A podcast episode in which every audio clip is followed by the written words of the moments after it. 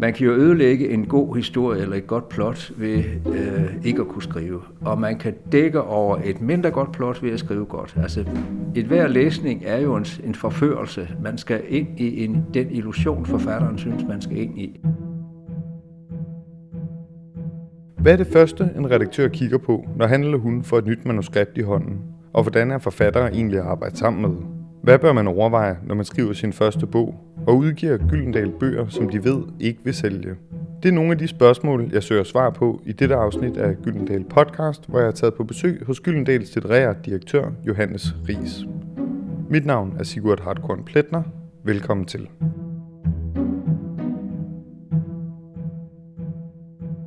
Nu sidder jeg så heroppe på et meget, meget fint kontor inde på Gyldendal på Klarboderne ved et øh, smukt bord, der er lavet ud. Hvad, hvad, hvad tror du, det er for en træsort, det her? Det er mahoni. Det er mahoni ved et øh, mahoni-bord. Og foran mig sidder du, Johannes Ries, som er litterær direktør herinde, og desuden også redaktør her på forlaget. Ja. og tak fordi jeg måtte komme på besøg. Du er velkommen. Det er dejligt. I den her udsendelse, så synes jeg, det kunne være sjovt at prøve at høre lidt mere om redaktørens øh, arbejde, om, øh, om hvad det egentlig rummer. Jeg tror, der er mange, der ikke helt er klar over, hvad en redaktør laver på et forlag, og hvad det er for en redak- øh, relation, som en redaktør har til forfatterne, samt måske lidt øh, gode råd til, til kommende forfattere. Men jeg kunne godt tænke mig at starte et lidt andet sted, lidt op under skyerne, og spørge dig, fordi du er jo om nogen en mand, der har øh, fingrene nede i mulden i forhold til dansk litteratur, og ved, hvad der rører sig, og læser meget, beskæftiger sig med litteratur, og gjort det i mange, mange år. Hvis jeg spørger dig, hvad er tilstanden for dansk litteratur for tiden? Hvad vil du så svare? Jeg vil sige, at der foregår en forfærdelig masse i dansk litteratur i øjeblikket, og det foregår også i, i mange forskellige øh, mange forskellige lag, mange forskellige miljøer, mange forskellige sammenhænge, øh, og, og man kan ikke, man kan ikke øh, holde øje med det hele, og derfor er det meget praktisk, at vi er en redaktion, hvor der er hvor der er øh, så mange redaktører, som der er her, så kan man forhåbentlig holde nogenlunde øje med, hvad der, hvad der foregår. Hvad synes du personligt sådan, øh, nu versus for 10 år siden? Hvordan, hvordan har den danske litteratur det? Har, det, har den det godt? Det synes jeg, den har. Jeg synes, det er en, øh, en, en sund og god øh, litteratur, vi har i øjeblikket. Og der er, der er jo mange, der gerne vil skrive, og der bliver skrevet mange dårlige manuskripter. Der bliver skrevet en forfærdelig masse, som aldrig vil komme til at se, en, øh, se et omslag. Men øhm, der bliver også skrevet meget godt, og det er jo forlagenes øh, opgave at få de manuskripter, vi får ind, eller på anden måde bliver præsenteret for, at få dem til at fremtræde bedst muligt, før de kommer ud til den tørstende offentlighed. Øh, og det, nu kan vi jo så nærme os øh, lidt, hvad en redaktør øh, laver, som du varslede, vi skulle ind på. Og det er jo ikke mindst det der med at finde manuskripter, det er at finde nye talenter, og så er det at få, øh, få manuskripterne rigget til, så de præsenterer sig bedst muligt, når de skal forlade den trygge havn her i Klarburg ud og klare sig på egen hånd. Har du et overblik over, hvor mange forfattere du har været redaktør for igennem dine år i, i den litterære verden? Nej, det har jeg ikke overblik over, men det er mange. Øh, og der er også nogen, jeg har øh, redigeret nogle enkelte titler for, og så er de gået videre til en anden redaktør. Um, og så er der nogen, jeg har fulgt lige siden jeg kom her for nu rigtig mange år siden. Uh, der er en håndfuld, som jeg har redigeret uh, ja, i rigtig mange, mange år. Hvem er nogle af dem, som du har fulgt fast? Ja, det er Henrik Nordbrandt og, og Ip Michael har jeg været redaktør for, siden jeg kom i 94. Um, øhm, og så er der nogen, der, der er kommet til senere, og der er også nogen, der har, har forladt stedet og har enten fundet et andet forlag, eller, eller fundet en anden redaktør her i afdelingen. Der er en vis udskiftning hele tiden. Hvis vi så prøver at gå lidt mere ind i selve manuskriptet øh, og manuskripternes verden, når du får et, et manuskript i hånden, hvad end det er fra en endnu udkommet forfatter, eller fra en, en forfatter, der er udkommet øh, mange gange, hvad sker der så? Så læser du det igennem. Tager du det fra ende til anden, eller læser man et par sider og siger, hmm, det her det er godt, eller det er ikke godt. Hvordan, hvordan er den proces? Ja, man får jo en vis rutine efterhånden øh, med, til at, i at vurdere et manuskript, og jeg sidder ikke og læser et, et håbløst manuskript igen fra, fra første til sidste side. Men en forudsætning for at blive forfatter er, at man kan skrive, at man kan skrive dansk, og at man kan skrive godt, så man ikke, øh, så man ikke øh, slår sig på sproget og, og sidder og stusser over, og det her, det lyder da forfærdeligt, og, og det her, det skulle have været sagt på en helt anden måde.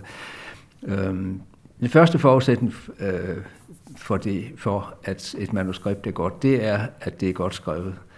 Og dermed mener jeg, dermed mener jeg jo, at, at man har et greb om sprog, at man som forfatter kan se sprogets muligheder og kan udnytte de muligheder til at få skrevet noget, som ikke bare er en gentagelse af det, man har set, har set før. Det første, jeg lægger mærke til, det er simpelthen, at sproget. Fordi man kan, man kan jo ødelægge en god historie eller et godt plot ved øh, ikke at kunne skrive. Og man kan dække over et mindre godt plot ved at skrive godt. Altså et hver læsning er jo en, en forførelse. Man skal ind i en, den illusion, forfatteren synes, man skal ind i. Og det, det, skal, det sker jo med list og med snille og med dygtighed. Øh, og der går det altså ikke, at, at, at, øh, at sproget stolper afsted og øh, ikke virker overbevisende. Sproget skal virke overbevisende, det skal virke, så man har lyst til at læse videre og, og blive ført længere og længere ind i den forførelsesakt, som, som øh, et svært kunstværk er. Men kan sproget også være øh, forførende og formfuldendt i og med, at det måske gør det modsat, at det prøver at gøre op med nogle sproglige normer og nogle, øh, nogle traditionelle måder? Ja, ja, det er, jo, det er jo en del i det, men der skal man jo, der skal man jo kunne se, at, at, det, at det er med vilje, at det er forsætteligt, at sproget øh, halter. Altså, det, vi kan jo ikke have en meget formfuldendt dialog, øh, der foregår et sted, hvor man absolut ikke taler formfuldendt og øh, øh, fornemt.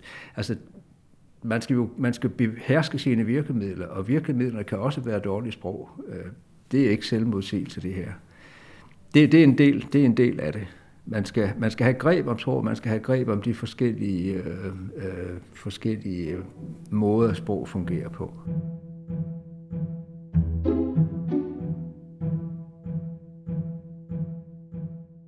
Hvis nu sproget fungerer, hvad, hvad, hvad går man så videre til i sin, sin umiddelbare bedømmelse i første møde med manuskriptet? Så ser man jo på, om der er noget, der er inkonsistent. Altså hvis, hvis der er hvis en kjole er blå i, i det ene afsnit, så står den rød bagefter. Det kan også være, at der er nogle karaktertræk i en person, som siger, at det er altså det, er, det, det skulle du også argumentere bedre for, at, at en person kan udtrykke sig eller agere så forskelligt. Men det er jo igen det, at hvis man kan belægge det med sproget, hvis man kan få sprog til at følge med, og man kan få, få øh, den illusion frem, man gerne vil have, jamen så, kan man, så kan man jo komme afsted med hvad som helst, plejer jeg at sige. Øh, der var engang en, der sagde, at det der med, hvad, øh, hvad der er sandsynligt osv., der var der en, der sagde, at jamen, hvis der er en roman om, om Knud den Store var brug for en cykel, så brug den cykel, hvis, hvis du kan bilde mig ind, at den cykel er nødvendig i den sammenhæng der. Vi har så meget at tale om med anachronismer i litteraturen osv. Og øh, det skal der selvfølgelig heller ikke være, men, men man kan jo altså få en læser med på hvad som helst, hvis man har det rigtige greb om sproget. Det er der, det hele begynder og ender. Og hvis du spørger mig, hvad det første, jeg lægger mærke til, når jeg får et manuskript i hånden, så er det, om forfatteren kan skrive. Så enkelt er det. Så lægger jeg også mærke til, om, om, øh, om vedkommende har haft stavekontrollen slået til, og om der er øh, masser af slåfejl og tjusket opsætning og sådan noget. Så nogle lægger man altså også mærke til, og det kan være irrelevant, men det er med til at forstyrre og præge tilegnelsen af det manuskript, man får i hånden. Altså gør dig umage med, hvis jeg nu skal henvende mig til, til den kommende forfatter, så gør dig umage med, at manuskriptet præsenterer sig godt. Dermed mener jeg ikke, at du skal pakke det meget, meget fint ind med bånd og sløjfer og øh, øh, klistermærker og alt muligt. Det er ikke det, vi taler om. Vi taler om, at, at manuskriptet skal være appetitligt at gå til. Det skal se indbydende ud. Man, det, man skal kunne se på det, at afsenderen har gjort sig umage med det.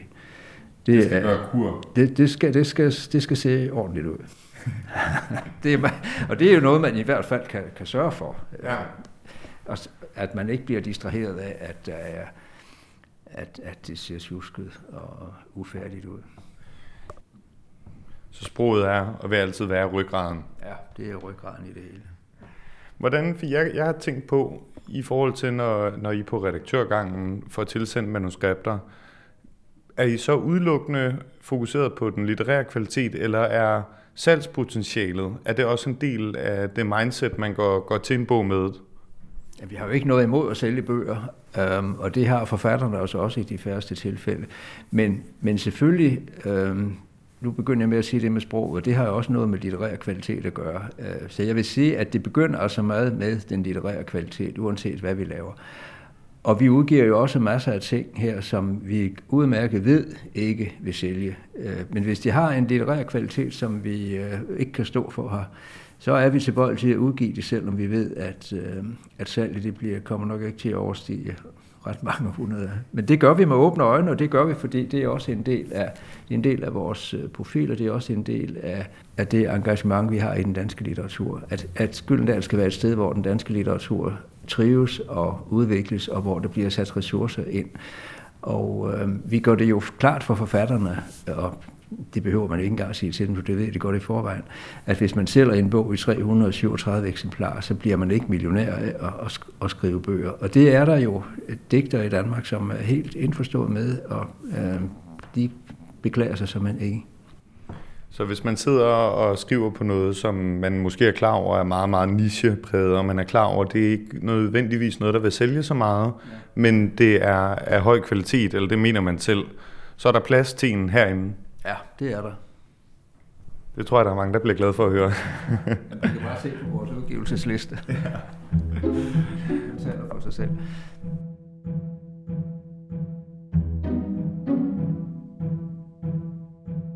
Hvordan er så processen mellem, mellem dig som redaktør og, og dine forfattere? Øh, du får manuskriptet, læser igennem, kommer med, går ud fra en masse kommentarer.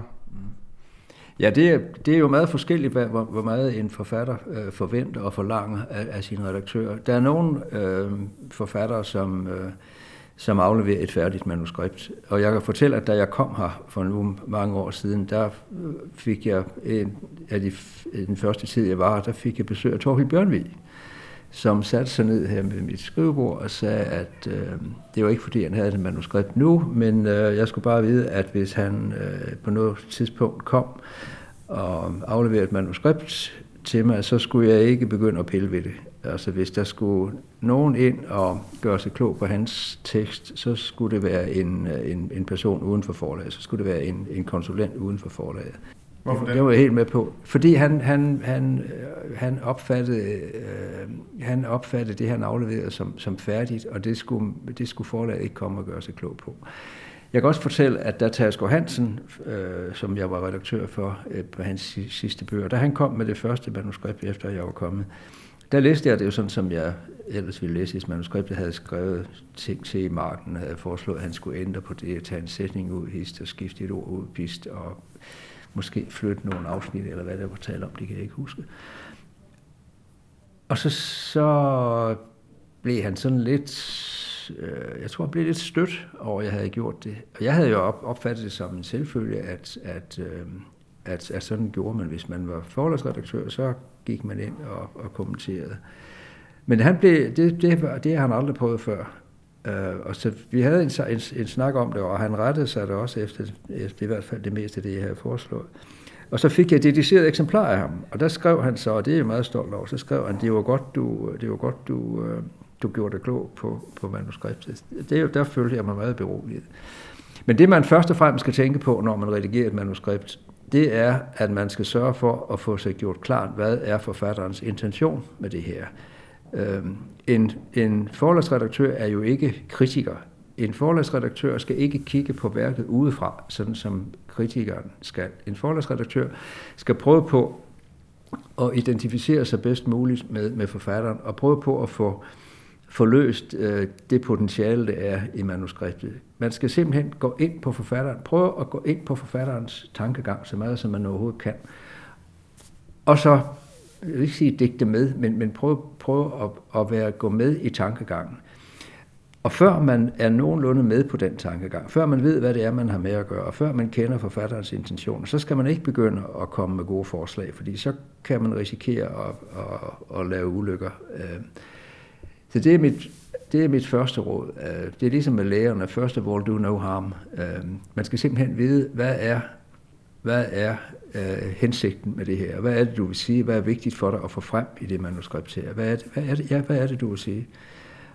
Og når man har gjort sig det klart, så kan man begynde at sige, jamen hvis det er det, du vil sige, så er det måske ikke klogt, at han siger sådan og sådan. Og så er det måske ikke klogt, at den scene munder ud i det der. Så kan det være, at du skal vægte det på en anderledes måde. Det kan også være, at du skal måske bytte om på kapitel 3 og kapitel 4, øh, fordi så vil det blive klarere, hvad du mener.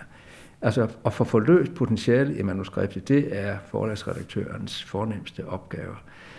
Og det kræver jo, at, at man går på kattepoter en gang imellem. Fordi tit så er redaktøren jo den første, der overhovedet ser manuskriptet. Det er ikke sikkert, at forfatteren har vist det til sin kæreste, eller ægtefælle, eller børn, eller kæreste, eller, eller noget, som, noget som helst før. Forlagsredaktøren kan udmærket være den første, der overhovedet ser øh, et manuskript. Og hvis nu forfatteren har brugt, har investeret krop og sjæl og alt muligt andet dyrebart i sådan et manuskript, så, ja, så skylder man jo øh, manden eller kvinden og, og, og møde det med respekt. Altså man, man skal føle sig frem, man skal, man skal liste sig frem og se, hvor, hvor langt kan jeg gå, hvor meget kan jeg, det kan være, vi, det kan være, at vi skal tage en, en hurtig overflyvning denne gang, og så næste gang, så kan vi så nærme os det, der virkelig er, er, er brandpunkterne i det. Altså jeg, har, jeg gør som regel det, at ved det første møde om et, et, et manuskript, så, så øh, vil jeg helst kun sige noget meget generelt om det. Der går jeg ikke ned i detaljen. Og alt efter, hvor mange læsninger der så kommer til, så zoomer man længere og længere ind, og så kommer længere mere og mere i detalje. For det er ikke meningen, at forlagsredaktøren skal skrive bogen.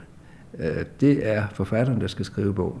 Og der skal man så påpege nogle steder, hvor man ikke synes, det fungerer. Man kan også komme, man kan også komme med nogle råd om, hvordan det skal gøres. Men Øh, det er min erfaring, at, at det, man har mest glæde af, og det, man forfatteren har mest fornøjelse af, det er at få påpeget, hov, her er sådan noget, der ikke fungerer. Og så kan man komme, så kan forlagsredaktøren komme og være konstruktiv. Men tit så er det jo ikke det, der skal til. Fordi som sagt, det er ikke, forlagsredaktøren er ikke forfatter. Forlagsredaktør, jo, nogen er, men de fleste forlagsredaktører er ikke forfattere, de er ikke kunstnere det, de kan redigere ud fra, det er deres akkumulerede læsning. Det er alle de bøger, de har læst i tidens løb.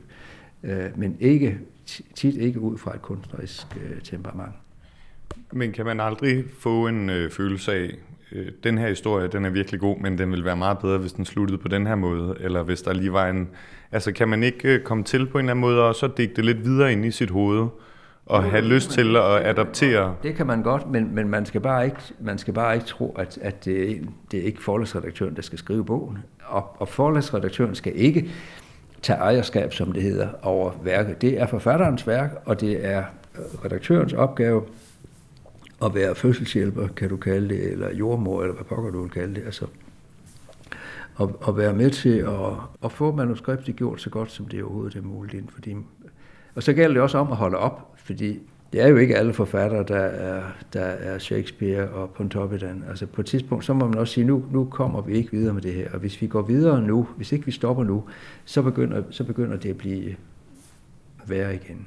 Jeg har lige hørt om en, en, en, en forfatter, det synes jeg er en rigtig god historie, som havde arbejdet så længe på en novelle, at, at, at hun simpelthen gik tilbage til en tidlig version hun siger, den, den her, den er, den er blevet dårligere, at jeg har arbejdet videre og videre og videre på den. Nu går jeg tilbage til en tidlig version. Det synes jeg, det er en, en meget god illustration af det, jeg sagde her. Det gælder også om at holde op i tide og se, hvor langt bærer det her. Og så ikke bilde sig ind, at det her det kan, det kan blive på øh, niveau med kongens fald. Man er nødt til at sige, at det her det er potentialet, og, og det kan ikke udvikles mere, end det er blevet nu. Jeg tror mange de øh, har en antagelse om, at forfattere er særdeles svære at arbejde sammen med. Er de det? Det er der da nogen af dem, der er. Og hvad, hvad er det for en relation, man har redaktør og forfatter imellem? Jamen det skulle jo gerne blive et meget tillidsfuldt øh, forhold, for ellers kan man jo ikke komme til at sige det, der skal, øh, det, der skal siges. Altså man er nødt til at arbejde øh, frem til en, øh, til en tillidsfuldhed, og det, det tager, tager lang tid. Øh, jeg sagde før, at, at der er nogle forfattere, der afleverer et, et færdigt værk. Jeg er også nogen, der kommer, når de har skrevet et kapitel og siger, siger man engang, tror det her kan blive til noget? Og der siger man som regel, ja, det tror man, fordi det, det er, der er forfatteren bare skal bare have en bekræftelse på, at det her er ikke håbløst. Og det er det, det er det jo som regel ikke. Altså det er jo som regel eksekveringen, det, det kommer til at knibe med. Men en fremragende idé kan jo blive, kan jo blive kvalt på længere sigt, men hvis man kommer med, med, med, med 20 sider, så har man jo ikke nogen mulighed for, for at vide, om det her det kan blive en fremragende roman på 400 sider. Eller, og der, der er i hvert fald mit øh, princip at, at sige, jamen det, jeg synes, det ser godt ud på at arbejde videre med det. Og så kan man jo så se, når der kommer 100 sider eller 200 sider, så begynder man at kunne se, hvad det, hvad det, hvad det, hvad det bliver. Men det er jo hvad det kan blive til, men det er jo et spørgsmål om at få etableret et tillidsforhold mellem forfatter og redaktør, så der opstår et rum, hvor man kan sige det nødvendige ting. Og jo, der er nogle forfattere, som er vanskelige at have med at gøre. Det, det er meget, meget forskelligt, hvordan, hvordan det er. Og der, der, skal, der skal man også være øh, parat til at sluge nogle kameler en gang imellem øh, og sige det her, det her det burde jeg strengt taget ikke finde mig i. Men det gør man, fordi det er forfattergemytter, vi er afhængige af, og, og, øh, og det kan, der kan forlagsredaktøren jo være et, et udmærket outlet for at få sagt nogle ting, som, som man så skal holde sin kæft med bagefter.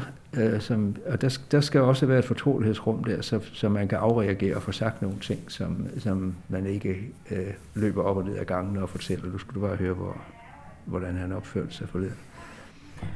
Du kommer jo selv lidt ind på det her med, at, at en bog og et manuskript ofte er en meget, meget følsom ting for en forfatter, der har lagt utrolig meget energi og tid og penge og kræfter i det. Hvad så, når tilfældet er, det går jeg ud fra, at det må være en gang imellem, at en forfatter, der har udgivet nogle gode bøger, kommer med et manuskript, og det simpelthen bare ikke er godt på nogen måder. Hvad gør man så? Der, der, der, der gør man jo ikke noget bestemt. Altså der, det, der er jo forskellige, der er jo forskellige øh, måder at, at gribe det an på. Øhm, og der er jo forfatter, der har en længere snor end andre, og det kan så være, fordi de har haft et langt tillidsforhold til, forhold til forlaget. Det kan også være, fordi det er en, et, et, en meget vigtig forfatter for, for forlaget. Men det er jo de første forfattere, der, der, der kun skriver fantastiske bøger. Øh, og vi er nødt til at sige, at det her det kan være et projekt, som er nødvendigt at få af banen, før øh, vedkommende forfatter kan, kan gå videre med, med, med et andet projekt. Og som regel, så, så siger vi jo også til, til forfatteren, advarer dem lidt på forhånd og siger, at det her kan vi godt udgive, men, men du skal være forberedt på, at, at du måske får klø for det. Og en gang imellem, så siger, så siger forfatteren så, jamen nej, så, så tror jeg, jeg lægger det til side. Og, og, men i de fleste tilfælde, så udgiver vi det jo. Det er det, som nogen kalder mellembøger. Øhm, og, øh, mellembøger? Mell, mellembøger, ja. Øh, som kan være sådan en slags brobyggere mellem, mellem de større værker. Øh, men der skal helst ikke blive for mange mellembøger, jo hverken, hverken for forfatterens egen skyld eller for forlagets skyld. Fordi det, det kan jo have en afsmittende virkning også på de næste bøger, der kommer.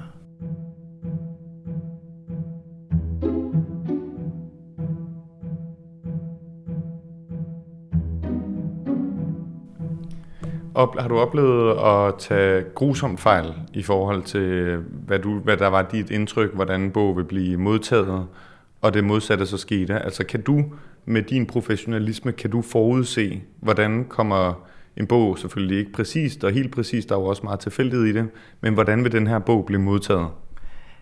Jo, men jeg kan godt nogenlunde placere det i, i feltet, men der kan ske nogle udsving en gang imellem, som kommer bag, som kommer bag på mig. Øhm, og, og det har jo også at gøre med, at anmeldere reagerer jo også forfærdeligt forskelligt på bøger. Og det, det, det sker jo så godt som aldrig, at der udkommer en bog, som udelukkende får gode anmeldelser. Øh, der, vil, der er som regel en eller to, som sådan øh, stikker lidt af, af øh, fra, de, fra de andre. Selv når vi er oppe i fem og seks hjertede og stjernede bøger, så kommer der en tre eller en fire et eller andet sted, som, som pludselig kan, har nogle forbehold, som, som de andre ikke, ikke kender. Øh, og det kan, det kan ikke være anderledes. Det, det må være sådan, og det må, det, og det må man tage med. Men jeg kan godt nogenlunde sige, at den her vil få en overvejende positiv. Og så kan det bare være, at den går helt derop. Men jeg bliver aldrig sådan rigtig forbavset. det har jeg set for meget selv.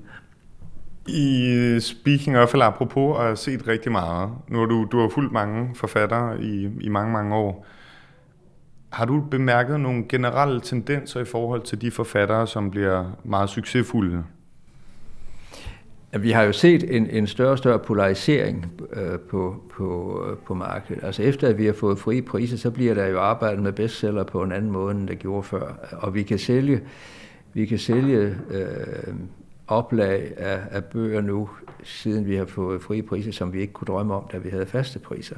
Og det er fordi, der er kommet flere salgskanaler, det er fordi, man kan konkurrere på prisen osv. osv.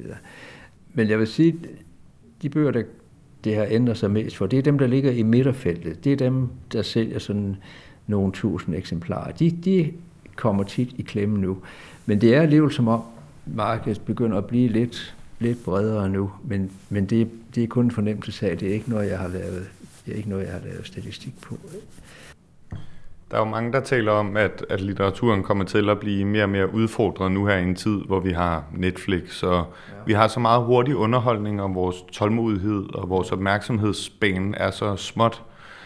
Tror du, øh, tror du bøgerne kommer til at få en anden form at blive udfordret nu, hvor, hvor hvad skal man sige, forbrugermønstrene er nogle andre? Eller tror du bare, det er en, noget sniksnak?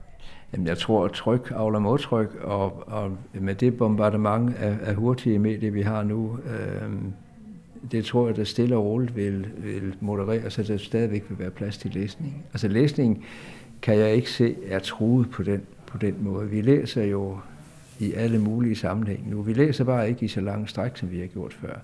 Og det behov for at fordybe sig, for at tage sig tid til at læse en, en roman i det tempo, den nu kræver. Det, det, det er noget, jeg tror, man vil få øjnene op for øh, og ørerne op for i, øh, i den tid, vi lever i nu. Øh, at, at der er også en anden måde at tilegne til kunst på, end, end ved at det flimmer forbi øjnene på en.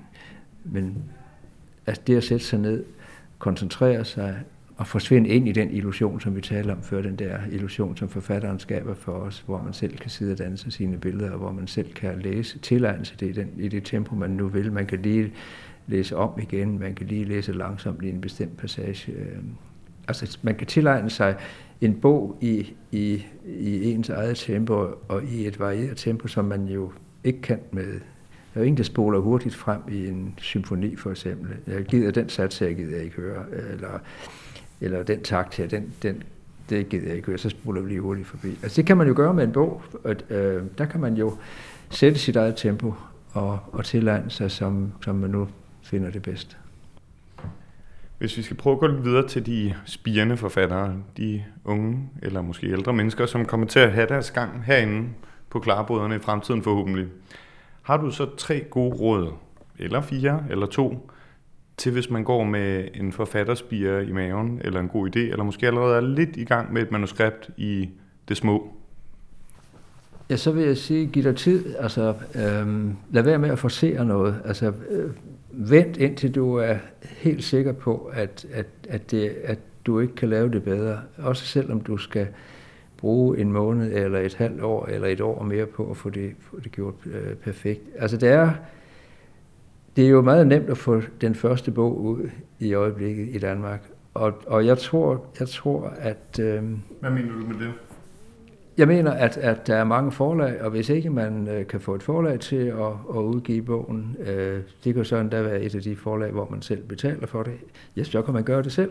Det er ikke særlig dyrt, og, og, og det kan man... Øh, det kan man jo bare gøre, hvis, hvis det er en så meget om at gøre at, at få en, en bog ud de gode bøger, det er jo dem, hvor man kan mærke, at de virkelig brænder på, hvor der er noget, som, som skal siges, hvor, man kan, hvor læseren kan mærke, at det her, det er vigtigt for den forfatter at få sagt og få fortalt mig, at det her er en, en, vigtig, er en vigtig sag.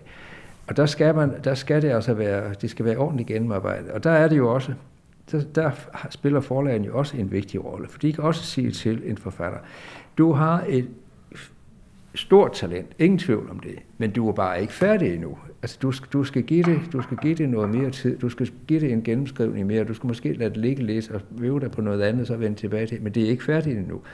Og der er det, synes jeg ikke, det er en god idé, at man så tager manuskriptet og så går hen til et andet forlag, fordi man ikke har tålmodighed til at vente. Der er vi jo, gælder ikke kun på Gyldendal, at man er jo ked af at se dem smutte. Øh, man er ked af at Måske har man arbejdet et stykke tid med et manuskript, og siger, at vi er altså ikke færdige endnu. Og så tager forfatteren manuskriptet og går hen på et andet forlag, øh, og, de, og de tager det så med det samme. Øh, der vil jeg sige, altså prøv at høre efter, hvad besindige folk siger der om, om, øh, om hvor, er, er du klar til at debutere? Øh, fordi det er vigtigt, hvordan man ens første bog øh, kommer ud. Og jeg lavede for et stykke tid siden en optælling af, er debutanter fra 2009, 10, 11 og 12, altså fire år. Og der var 30 debutanter, og halvdelen af dem, de fik aldrig skrevet bog nummer to. Og det har jo også noget at gøre med, at det har ikke været så vigtigt og så brændende nødvendigt at blive, at blive forfatter. Øh, så ville man jo ikke opgive sig, opgive sig hurtigt. Og nogle af de bøger kan man jo godt se, jamen det var, den, den tog vi også, vi vidste godt, egentlig godt, at han ikke, eller hun ikke rigtig var, var klar til at debutere endnu. Men der, jeg tror simpelthen, det er noget, man, man vi bør være opmærksom på, på, på forlagene. Det er for stort, det er for, det er for mange, der ikke, der ikke kommer igen. Så vil jeg helt øh, afslutningsvis stille dig en meget svær opgave, øh, ja. som er, hvis du må anbefale en bog, og kun én bog, som alle burde læse, og vil få noget ud af, og formentlig blive beriget af, hvad skulle det så være for en bog? Jeg kan sige, hvad, hvad jeg, hvad, hvad, hvilken bog, eller jeg vil gerne tage to bøger med, og det, det er simpelthen så uoriginalt, du tror, det er løgn. Og det er, det er Lykkepær, og så er det Kongens Fald. Og det er henholdsvis Henrik Pontoppidan og Johannes V. Jensen, om jeg ikke tager fejl. Ja, det er det, ja. Og, og Kongens Fald for kamp til stregen med Himmerlandshistorierne, som jeg også synes er noget af det bedste, der er skrevet på dansk. Jamen, og øh. Jensen kunne i hvert fald skrive. Med de ord, Johannes, så øh, vil jeg sige tak, fordi at vi måtte komme på besøg herop og høre lidt om, øh, om dit arbejde og om dine tanker om litteratur. Skulle det være en anden gang? Gerne. Tak skal du have.